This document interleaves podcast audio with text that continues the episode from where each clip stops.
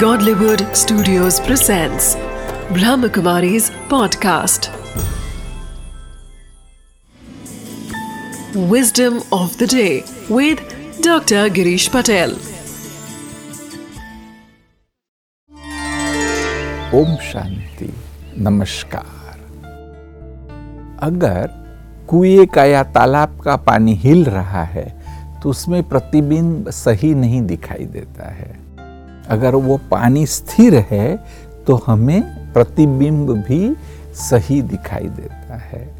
वैसे ही, जब हमारा मन अस्थिर है, अगर आपका मन तनाव में है, अगर आप दुखी है, आप चिंता कर रहे हैं, अर्थात कि आपका मन स्थिर नहीं है, और अगर आपका मन स्थिर नहीं है तो आपको विश्व भी सही दिखाई नहीं देता है।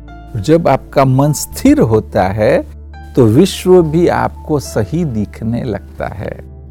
तो इसलिए जो पुरुषार्थ करना है, वही करना है कि मन को स्थिर बनाओ।